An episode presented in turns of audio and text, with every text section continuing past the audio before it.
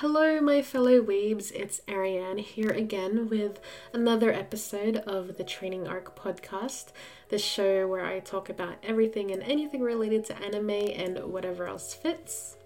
Now before I get into the real body of today's episode, I've got a quick little announcement, and it's something I've talked about in the last couple of weeks and last couple of episodes and why I've taken a couple of weeks off, but I finally finished my first semester at uni for my master's degree, which I am so excited about because I can finally sleep. But more than that, it's, I know, just to get a little sentimental for a moment, it's always been a dream of mine since I was a little nerd girl that I would actually do my master's degree. And it's very gratifying and very fulfilling to already be at this point. I've still got a long way to go in the program, but I'm so excited. But with that being said, now that the semester is over, I have my summer break. So that's going to be quite a long summer break for me. I wasn't expecting it at all, but you know, I'll take the time. And with that time, I'll finally have more time, more brain energy, most importantly, to actually work on this podcast.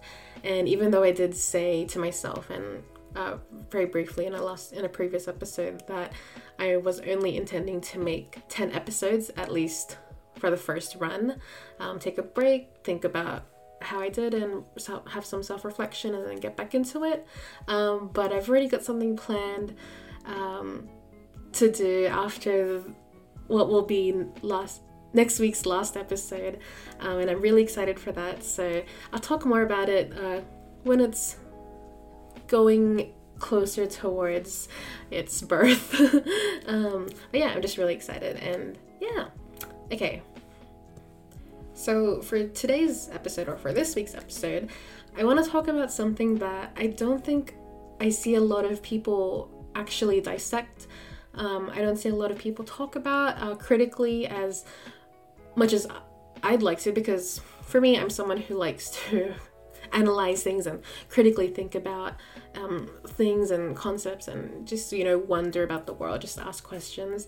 And I think it's something that is so prominent and prevalent in the anime community and otaku culture in general. And even if you're not so a part of the anime community or the otaku community, I feel like as an individual who likes and enjoys anime, you have experienced this phenomenon, I want to say, or you have encountered this in your anime watching experience if you love it enough to. And that is the husbando /and/or/ waifu. And if you're not familiar with the term husbando or waifu, then it is just it's just the term that anime fans like to use for certain characters that they watch, and they feel an emotional attachment to the point that, you know, an attachment that is strong enough for like a spouse, at the very least. But I want to get more into what that all means in retrospect. So yes, I'm gonna be switching back and forth between terms. I'm gonna be saying best boy a lot in replacement of husbando, and I'm gonna be saying best girl a lot, interchangeable with waifu. And I know that they're not explicitly the same. They don't explicitly have the same meaning, but to me, I use them interchangeably because that's how I view these characters. They are either or, husbando, waifu, or best boy, best girl. So I just want to get that out of the way, a little footnote, if you will. And before I get into the analysis of what a husbando and a waifu is, I just want to lay my cards out on the table and talk about my own husbando and waifu, because, you know, I've got a few. I mean, I've got one. You should only have one husband and one wife, unless, you know, whatever polygamy, whatever monogamy, whatever. So I'll start with my waifu first, because I love my husbando second, and God, I'm ready. Just saying this out loud just makes me realize how insane I potentially sound, but whatever, you know, this is what I like. So my waifu, it's been such a weird and strange thing because I generally don't have a waifu. And as I look at my figure collection to my right, I see that most of my figures are male characters. I've only got a couple of female characters, but the ratio between male and female characters on my shelves is probably like a 5 to 1 ratio, I would say. Needless to say, I love male characters, and I'm drawn to male characters a lot more than female characters in anime. I think I know why, I don't know why, but this is how I've always been. So when I think of a waifu, it's something I actually don't think about, and I think it's more, and because of that, it's more impactful when I do encounter a female character who I'm so drawn to and I just fall in love with that, you know, she's my waifu. And that doesn't mean that I haven't fangirled or had girl crushes on female characters before. I mean, off the top of my head, like Mikasa, Annie, pretty much every girl on Attack on Titan, all the girls from K-On, I've all loved them, but I've loved them more as like, as girl crushes, I guess, but more like, you know, I want to be friends with them, I wish I could go to high school with them, etc. But when I think of a waifu, the one and only that sticks out the most to me is Senjougahara from the Monogatari series. And I don't know, it's so kind of difficult to put into words my love for Senjougahara, and I guess my love for tsundere characters in general, because I love tsundere characters, male, female, I love. If they're tsundere, thank you for giving me this. But what sets Senjougahara apart from all the other tsundere characters that I've watched in the past is that the dialogue between her, not just her and Araragi, but her and Hanekawa, or her and Kaiki in the Monogatari series. If you haven't seen it, highly recommend you do. This was probably like the first thing I mentioned in the first episode, but whatever. Just her interactions with other characters and her inner thoughts are so well written, and I credit that to Nishio Ishin, who is the writer for the Monogatari series.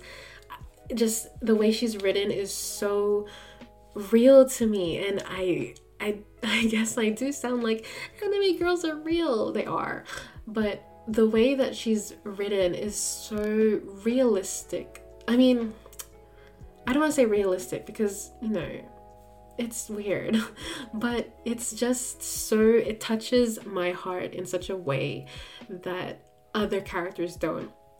She's rude, she's quick-witted, she's smart, she's intelligent, she's protective, but she's caring, and she's just so mature for her character's age, and I really just appreciate that. And if there was ever a technology that would make my soul into an anime, I would choose to be in the Monogatari series just so I can speak to Senjougahara, and that would be so great. That would be the perfect world. I love a good roasting, you know.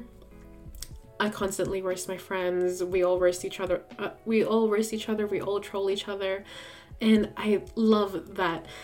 That is such a big part of Senjougahara's personality, and it's her quirk, it's her little, you know, it's her charm.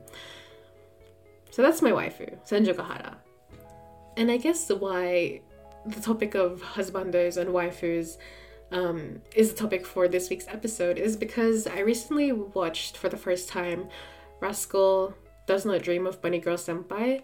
I heard a lot of good things about it, but I didn't know what it was about. I thought it was about an alien. I don't know why, but I just had no idea. But I watched it because I was just in the mood for watching something short, and romance and kind of slice of lifey, but I had no idea what it was about. And I instantly fell in love with Mai Sakurajima, with Senpai. Oh, she was just such a great, she's such a great character. She's got such amazing dialogue, and she just reminded me of Senjougahara. And after I finished watching Bunny Girl Senpai and I looked at all the commentary for it on Twitter and Instagram, I saw that it got some like hate, or not hate, but like the trolling, because a lot of people were saying it's like the cheap or the budget version of the Monogatari series. And I think that's why I loved the series so much. By the way, I love the Bunny Girl Senpai. Honestly, one of my favorites in the romance genre, in the romance high school genre, because it had so much influence and so much similarities to the Monogatari series. I'm not someone who will like, oh, it's too similar. No, I mean, I love anything that's like what I like. So I loved it. And my senpai, she just reminded me so much of Senjougahara. They're both tsunderes. They're both like, they love to just verbally berate their romantic partner, and I love that. I love watching that, and I love that happening.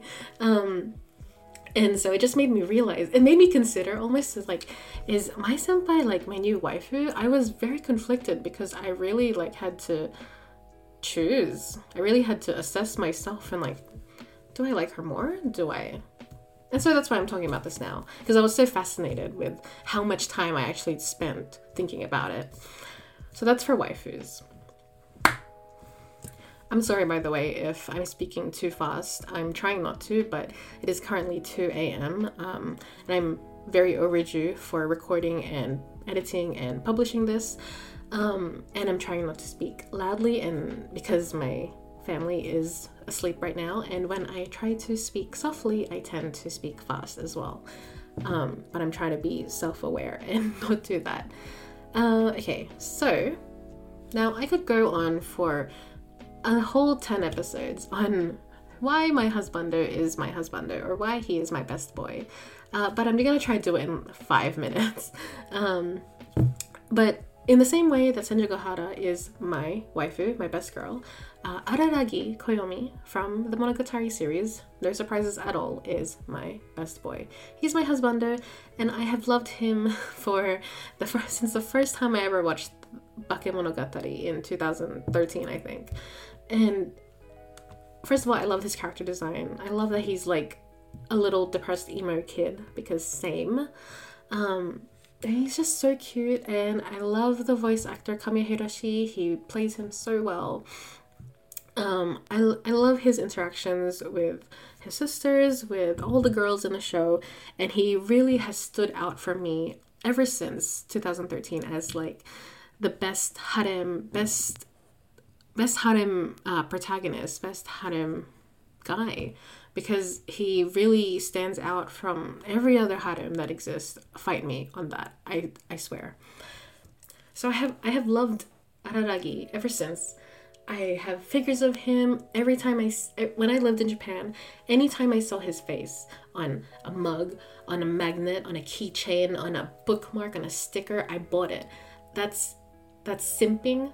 That's simping 101. That's loyalty. That's dedication. That is true love to me.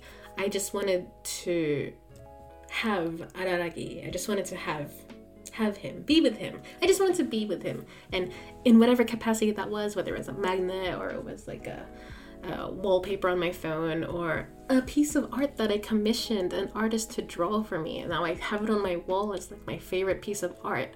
I just want to be with Araragi. And the reason why I love him, it's so weird to talk about this out loud, but fascinating as well. Every quality he has, aside from maybe the lolicon and the things with his sister, the famous toothbrush scene, but even that I enjoyed so much. Everything about him, I was so captivated by and so attracted to. and I could see it as if I was either there or he was here. And if I found a human that possessed the qualities of Araragi, even in the slightest, there, you know, I'm like, yeah, it's a very likely chance that I would get along with that human so well. And I think I find some of those qualities in Araragi in actual people that either my friends or people I work with or I meet or people I would want to have a romantic whatever with. But what makes Araragi my husbando, or what makes him my best boy, is that, okay, I have a lot of best boys, to be honest, and I don't mean that in husbando, I mean in the actual meaning of best boy, like my favorite boys in anime. Levi, Kageyama, Giorno, Ichimatsu, who else do we have here? I'm just peering through my figurines, like Kirito, Tomioka, Kaoru, literally Rin from Free, Saiki. They're all my favorites, they're all my best boys, and I love all of them. Like I have my own harem, my own reverse harem. But even though they are some of the best boys in anime for me, they still do not compare for my love for Araragi. And I will say, like, oh, I love Giorno so much, he's like the best, blah, blah, blah, blah, blah, blah, blah. But there's no comparison between him and Araragi. It's just this, like, undying, unconditional, undefeated love you have for an anime character. And that sounds so ridiculous to say out loud, but it is true. What difference is it for, like, K-pop? And how, I mean, I've had a many year phase of loving K-pop and standing K-pop in the past, and I've had a bias in K-pop. I've had a few biases in K-pop, and I compare them and I find that they are very similar in what the meaning for husbando or waifu is. So what does it really mean when you give someone unattainable a status of, like, you want them to be your spouse? And it's just so fascinating, because I don't really mean it literally. Like, I want to marry Araragi, or I want to marry Senjougahara, or I want to marry Kai from EXO, or Lucas from Super M. That's not what I mean. I don't mean that. I mean, but if that opportunity ever did come, I would probably absolutely do it. But what does that mean psychologically, philosophically, anthropologically, sociologically? What does that mean in my head when I give this thing, this character, essentially, yes, they are a character, this status, this label of husband or waifu? That's so, it just blows my mind that love and affection can translate to something fictional, or to something that is on the other side of a glass wall that we'll never really be able to obtain unless you're insanely lucky and get to date someone in K-pop. When I think of this, and I think how why this doesn't translate to other types of media, like movies or TV shows or books. I mean, I guess maybe it does. I do have a favorite character in a book. I do have, like, my favorite movie or my favorite character in a movie, but I don't invest that much time and even money to those than I do to my anime.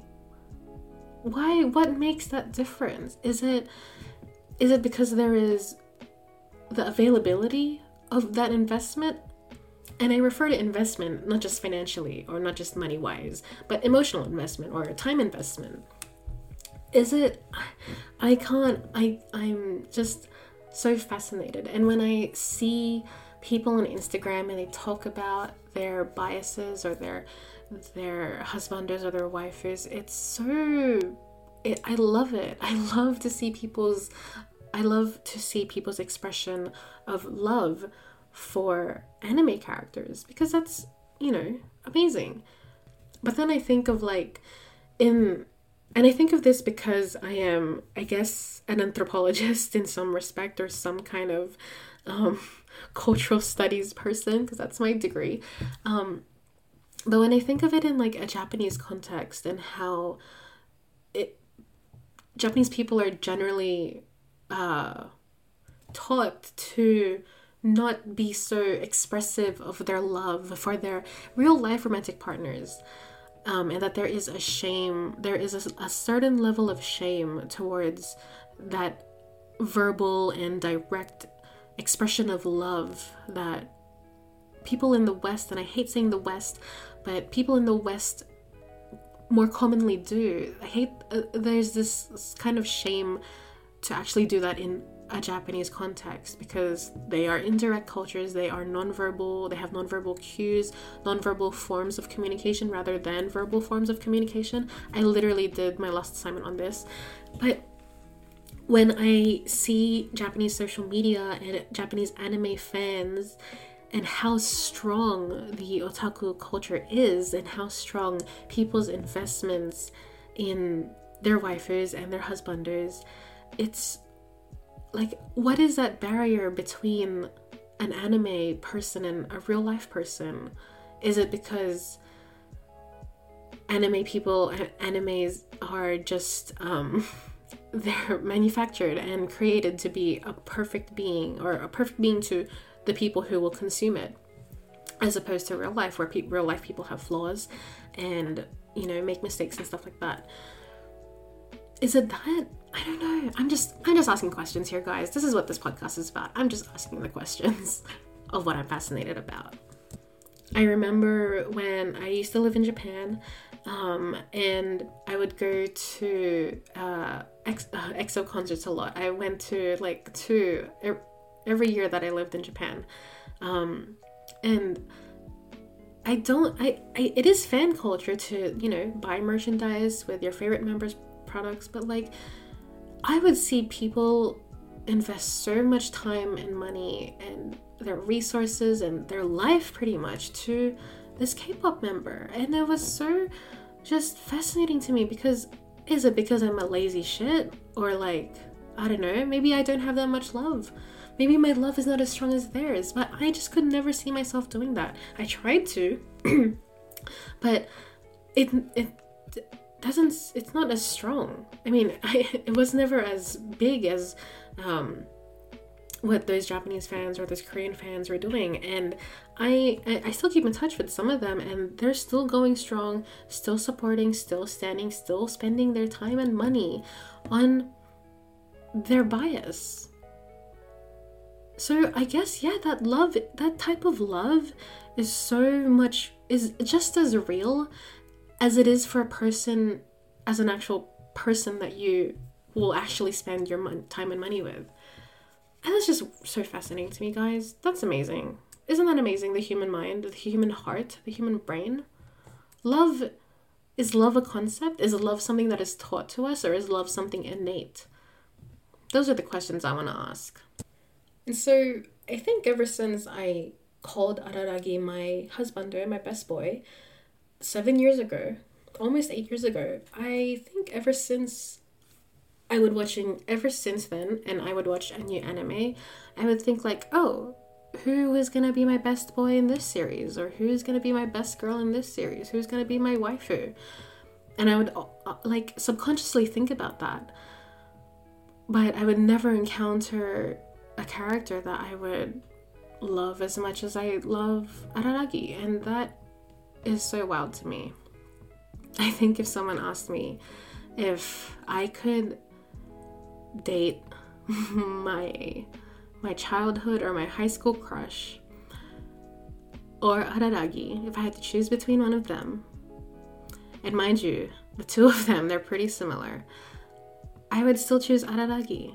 Just because, and yeah, I guess it is just because Araragi is a manufactured character. He is someone made who is made and is perfect to me.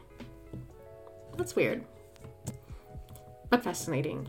And what's also fascinating is the way that anime is marketed, because they're marketed to literally be your wife. They're literally mostly wives, but they're literally marketed to be your spouse. And I realized this, and I thought of this because I think Toradora, the manga artist or the writer, released a 10-year anniversary for the series with a new drawing of Taiga, the heroine from Toradora. I think she's dressed in a wedding dress. I think it's Toradora. I'm remembering it just off the top of my head. But yeah, she's dressed in a wedding dress. And when I finished watching Bunny Girl Senpai, and like how it is with after I watch any other anime that I really like, I instantly want to buy merchandise of them, not because they're my waifu or my husband or whatever, but because I genuinely enjoyed it, and I would love to add something from that series to my collection. So after watching Bunny Girl Senpai, I immediately went onto Mandarake and Yahoo Auctions and just tried to see what was out there in terms of merchandise. And what I saw was that it was Mai Sakurajima Senpai figurine where she's wearing a wedding dress. And I saw that was a very common theme for all the other girls in that show, where you can literally buy them in a 3D figure of them in a wedding dress. And I I was just like, they want me to marry this girl. And so I thought more and more about it, and I just started thinking like, yeah, there's a lot of anime girls and some anime boys that are designed, they are after the fact designed to be in a suit, like a wedding suit or a wedding dress, and that's literally feeding into the husbando and waifu market, or that appeal. Because if I look on my wall, there's a square piece of cardboard for the 10th anniversary of the Monogatari series. Shaft designed all the characters in formal wear, not wedding wear explicitly, because the girls, they're just in like pretty dresses and stuff like that. But obviously I bought the one of Araragi, and he is wearing a black suit, a black formal suit, and he's holding a rose, and he looks so handsome. And I remember very vividly when I saw that on Mandarake, and when I clicked add to cart, I thought, yeah, he looks like he could be my husband. I mean, he looks like we could get married. He looks like he's at our wedding. And I instinctively thought that because he's my husbando. And there's just, is it like programming of just anime in general? Like, I'm programmed to think this way? Maybe. But it's just so fascinating to me. And that's why I'm talking about it now. I don't know. I hope if you're listening up to now, maybe think to yourself, who is your husband, or who is your wife, or just who is your favorite character in all the anime you've watched, and why are they your favorite character? Because for mine it's Araragi, and he's my favorite character for reasons X, Y, and Z, which I've said before. But he's my favorite character, and I want to marry him. It's weird. And that's it for today's episode. I'm gonna go to bed or play some more Animal Crossing and make a second account and design it as Araragi, most likely. Thank you so much for listening, as always. Even though I didn't mention a lot, the animes that I did mention are gonna be listed down below for their My Anime List URLs if you ever want to check them out. I highly recommend you check out the Monogatari series. I will repeat that until the day I die. If you're listening to this on Apple Podcasts or Spotify or SoundCloud or any of those, then thank you so much. Let me know who your favorite character is, who your husbando or who your waifu is, and why they are your favorite character. Thank you so much for listening. Gojo Satoru from Jujutsu Kaisen, he is so close to being my new husbando. It's very close. It's like 99% there. We'll see. Bye!